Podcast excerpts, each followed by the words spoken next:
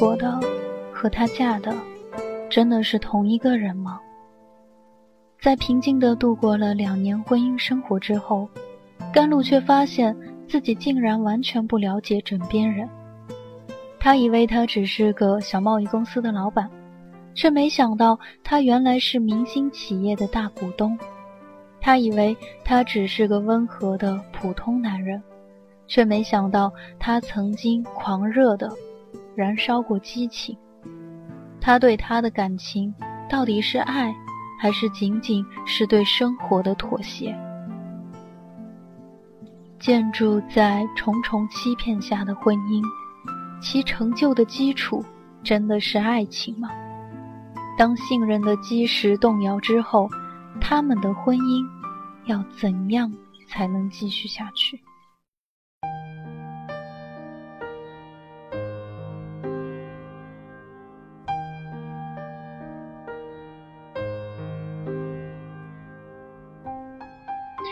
你的名字，我的姓氏，来自青山落榻第二十章。甘露脸红，只是因为今年暑假在海边度假时，尚修文曾经跟他说过差不多相同的话。那天深夜，他禁不住他的一再私缠诱哄，到底半推半就，与他走上了海边度假村房间的对海阳台。带着咸腥味道的海风迎面吹来，他从他身后抱住她。灼热的嘴唇游移在他的颈项、与肩上。甘博思想保守，只要不喝醉，对女儿的教养十分严格。他从小到大都行为谨慎，更别提当了老师得加倍检点言行。与尚修文结婚后，他被他一点点教化引诱，才算慢慢在他面前放开了拘谨。可是后来搬去婆婆住在一块儿，他时刻提醒自己注意。不要在长辈面前显得轻浮。像这样在室外露天环境下亲热，他完全不习惯，不免胆战心惊。一边躲避他撩开他睡衣的手，一边紧张地看四下。其实这里的阳台内凹进来，正对着涨潮的大海。除非有人此刻远远站在沙滩上，拿了带夜视功能的望远镜，才有可能窥视到他们。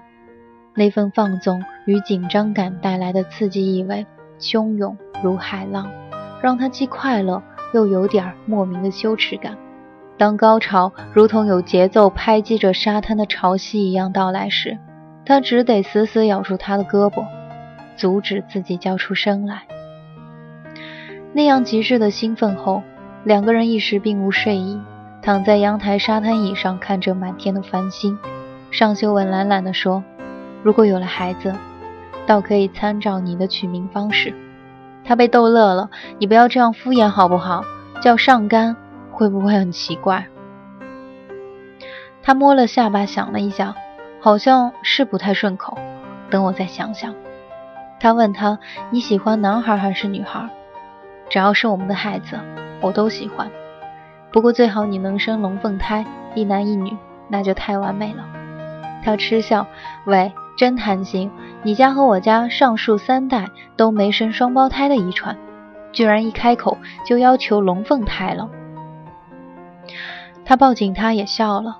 我一个晚上多努力两次，也许游到终点的小蝌蚪会多一点，生双胞胎甚至多胞胎都不是没可能的。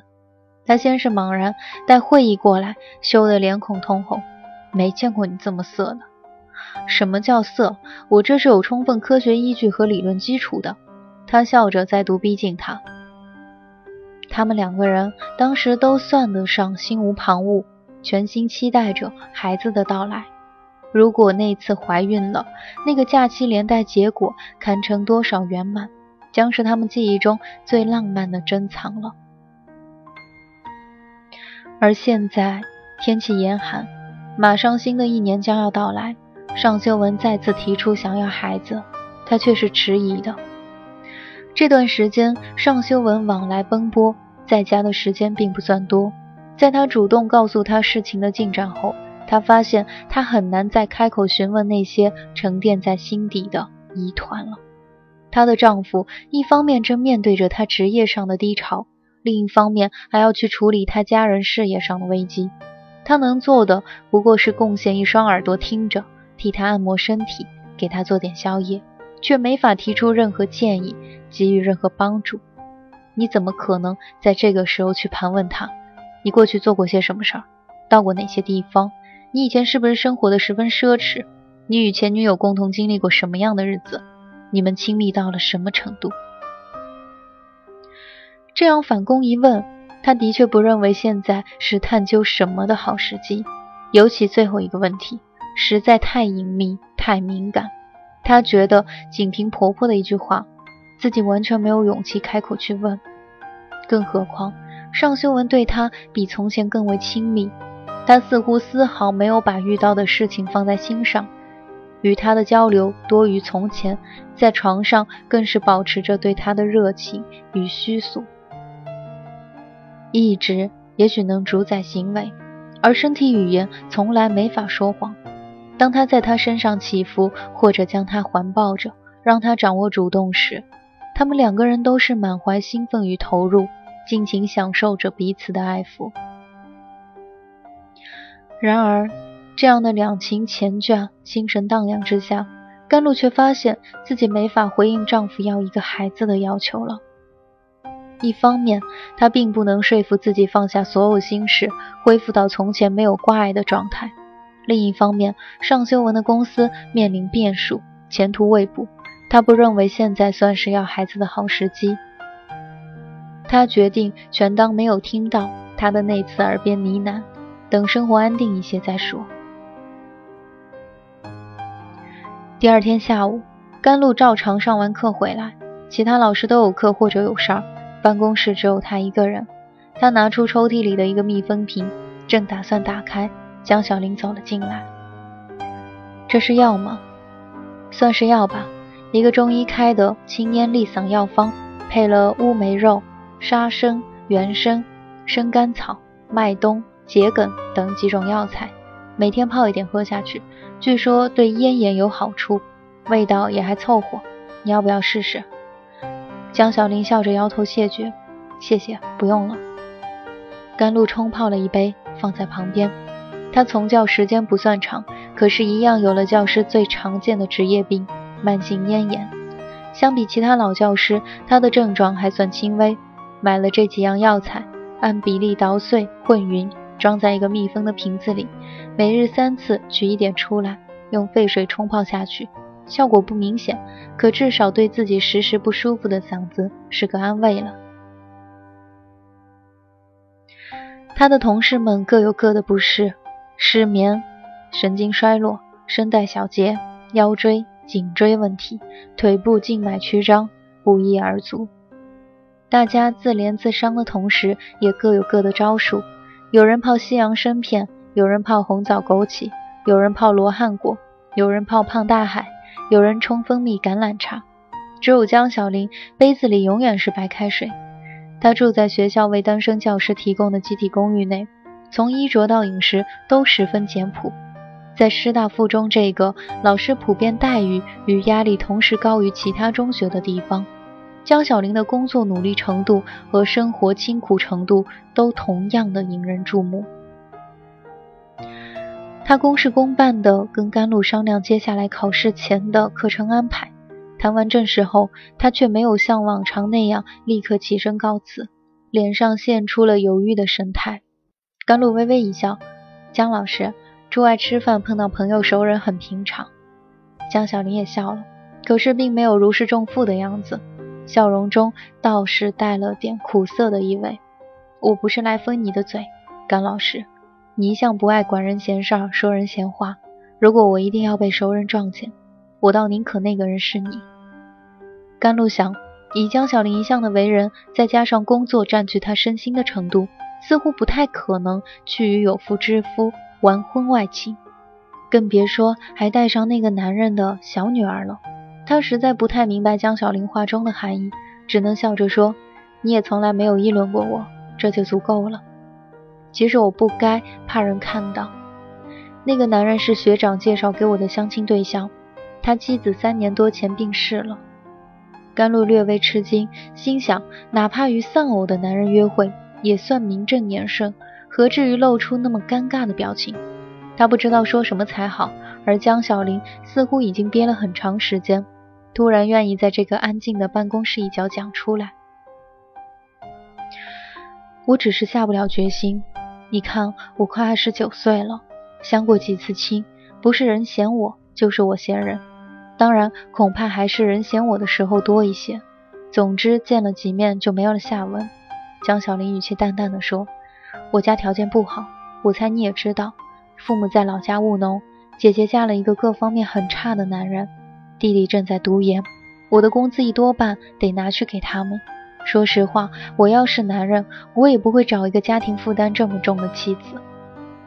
甘露不愿意表露廉价的同情，他猜江小玲对他诉说，也不是想寻求一点泛泛的安慰，他只默默地听着。果然，江小玲并不看他，自嘲的一笑。学长好心给我介绍了这个男人，是公务员，今年三十四岁，已经提升了正处，有房子。人品、修养各方面条件看上去都很好，如果不是带着一个小女儿，应该轮不到我了。他不介意我继续负担弟弟求学，给父母养老，对我只有一个要求：以后不要孩子。甘露吃惊地看着他，这个要求对女人来讲可是很苛刻过分的。江小玲怅然一笑：“是啊，其实我也不太想要孩子。”我拖着那么多的负担，父母跟姐姐的身体都不好，姐夫很没用，弟弟学的专业倒是不错，可现在就业压力这么大，以后还有买房子成家的问题，我不知道到哪天才能轻松，根本不敢动孩子的念头。不过一个男人公然这么要求你，就是另外一回事儿了。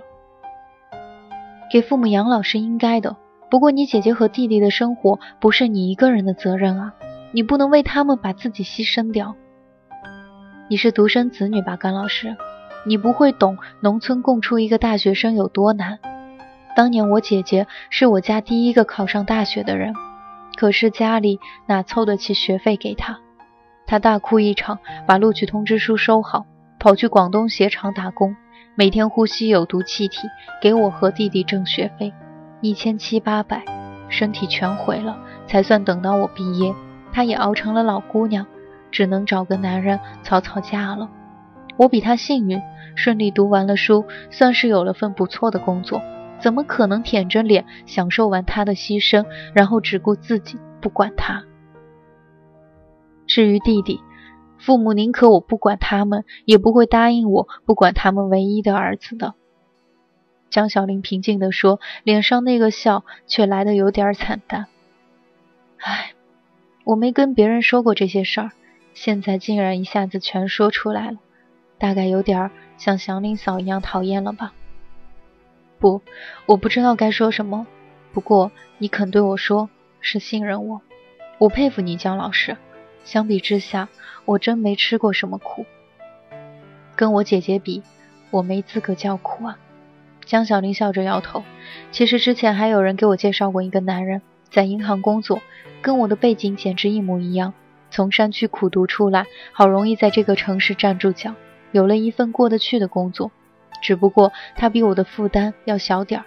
我和他说起这些艰辛来，相互理解的要命。可正要继续下去，就都犹豫了。他后来没跟我联系，我也明白他的想法。我们要是在一起，那真不是溺水时抓住了木头，而是绑上了铅块，想想就绝望。哪里还敢继续下去？你肯定不理解这种感觉的。我没经历过这些，不过我的家境……甘露并不打算与人交换苦水，可是既然说到这里，也只摇摇头，实在说不上好。以前有过不止一次被停电断水催费的时候，有时一顿饭做到一半，煤气罐空了，又实在凑不起钱请人送新的来，只好让爸爸把煤气罐倒过来。一个劲晃，算是凑合把饭做好。江小玲有点讶异，你看上去像是一直在优越的环境下长大的孩子。我不敢跟你姐姐比，我也不敢跟你比，那些也不算苦。我总觉得再倒霉的日子也有过去的一天，可是不生孩子，似乎总觉得会有点缺憾。你们能再商量一下吗？他很坚决，我也不想讨价还价，没意思。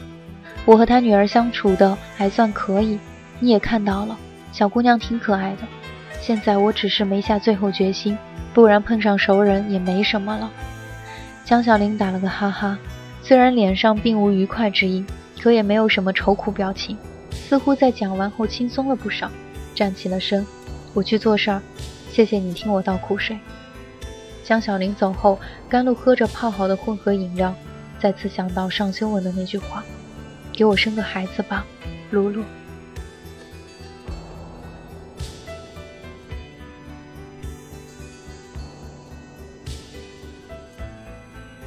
这杯中药饮料味道复杂，而他心中一时也有点百味杂陈。他的同事正面临着残酷的生活问题，他面对的却是一个在婚姻中再合理不过的要求。尚修文从来拿捏分寸，掌控主动，每次提出的要求恰好都是他无法或者不愿意拒绝的。两个人现在感情正浓，他如此殷切的想要一个孩子，他却如此犹豫，似乎有些说不过去。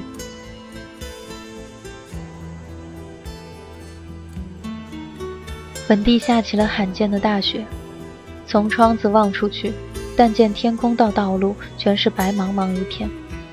甘露原本担心尚修文不免会滞留在追时那边，然而下班时分，他正要去公共汽车站，却听到身后一阵喇叭声，回头一看，尚修文开着宝来就在他的身后。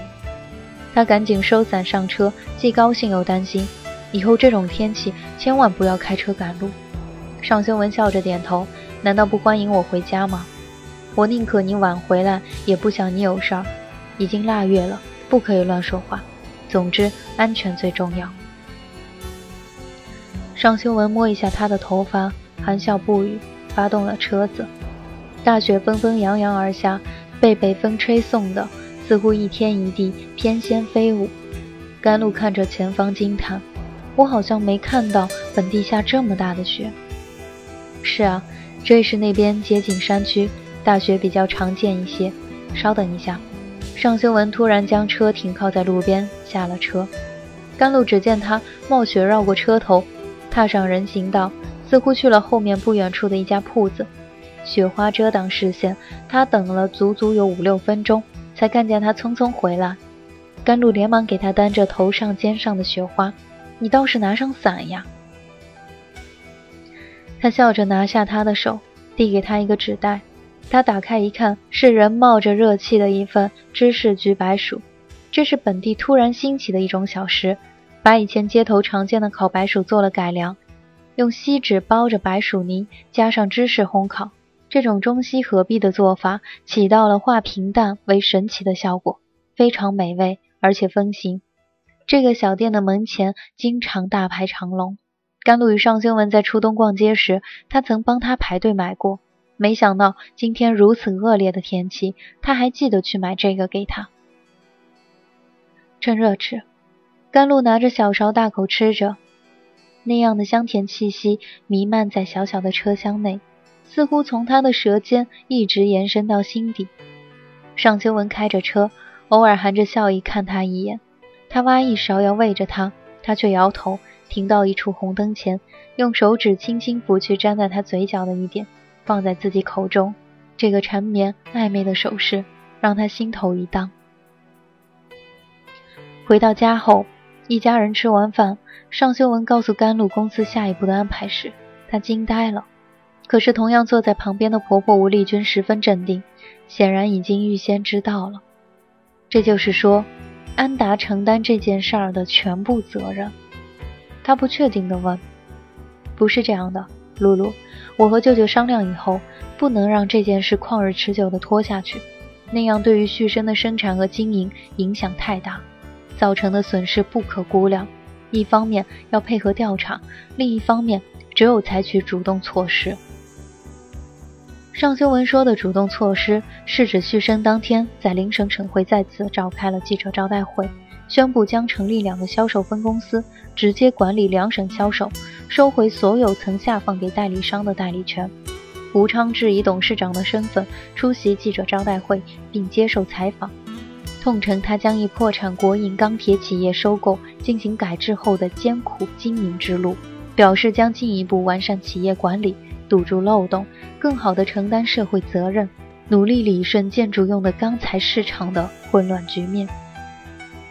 这次的记者招待会内容已经迅速地见诸邻省报纸显要版面，本地媒体登载的篇幅虽少，可内容一样看得出是正面报道。然而甘露并不关心许生的公关，他直截了当地问：“修文，这差不多意味着旭升将责任推给了代理商，对不对？安达接下来该怎么办？”吴丽君站起身，淡淡的说：“处理事情得分轻重缓急，旭升的经营一旦出现问题，就不好收拾了。修文，你跟银安把这边的事情处理好。”他径直回了房间，甘露好不恼火。回头看着尚修文，尚修文笑了，带点儿无可奈何。露露，不是你想的那样，我并没有替旭升背黑锅，而且安达不是我一个人的，就算我肯，怡安也没理由陪着我挨这份义气，对不对？现在明摆着，得有人出来认那批质量低劣的钢筋的账吧？旭升已经撇清了自己，林省的事儿，想必他们也搞得定。那边信和的指控似乎只能落在安达的头上，加上旭升这么高调的宣布取消代理权，简直已经坐实了安达的罪名。难道我推理的不对吗？娶个喜欢看推理小说的太太，可真得当心。尚修文仍然笑着，没错，你的思路是正确的，但我不可能让安达为一个不存在的罪名买单。旭升设立销售公司的事儿，其实很早就提上了议事日程，也是发展的必然。这一招过后，操纵性和指控的不管是谁，都会另想办法了。你还是没说到我最关心的问题，修文，你和你的公司怎么办？一边配合调查，一边清理债务。甘露心底一凉，实在不理解他口气怎么会如此轻松。好吧，别让我推理了。这就是说，公司会结束经营，对不对？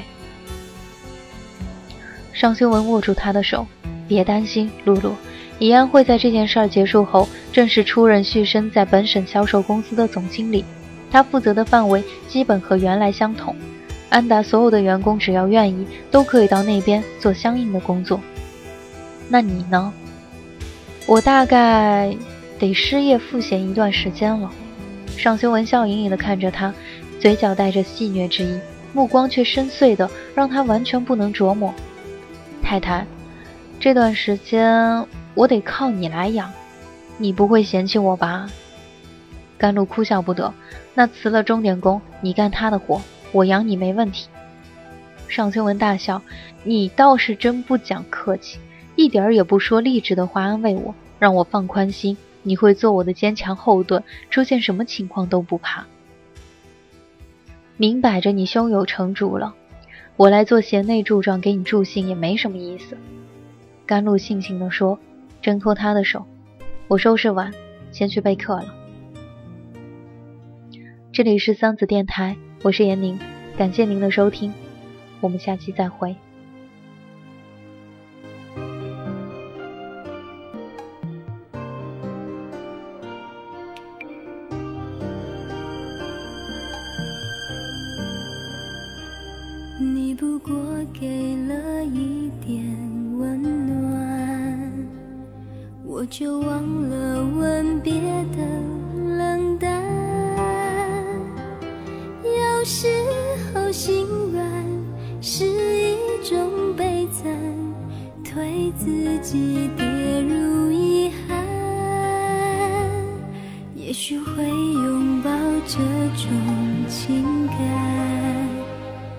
和最开始的抉择有关。有时候敏感是一种负担，害思绪